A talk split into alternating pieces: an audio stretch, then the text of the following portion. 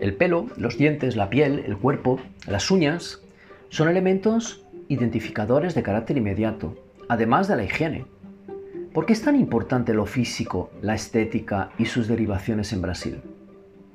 Al inicio llama la atención, luego no. Finalmente, tanto para unos como para otros es normal.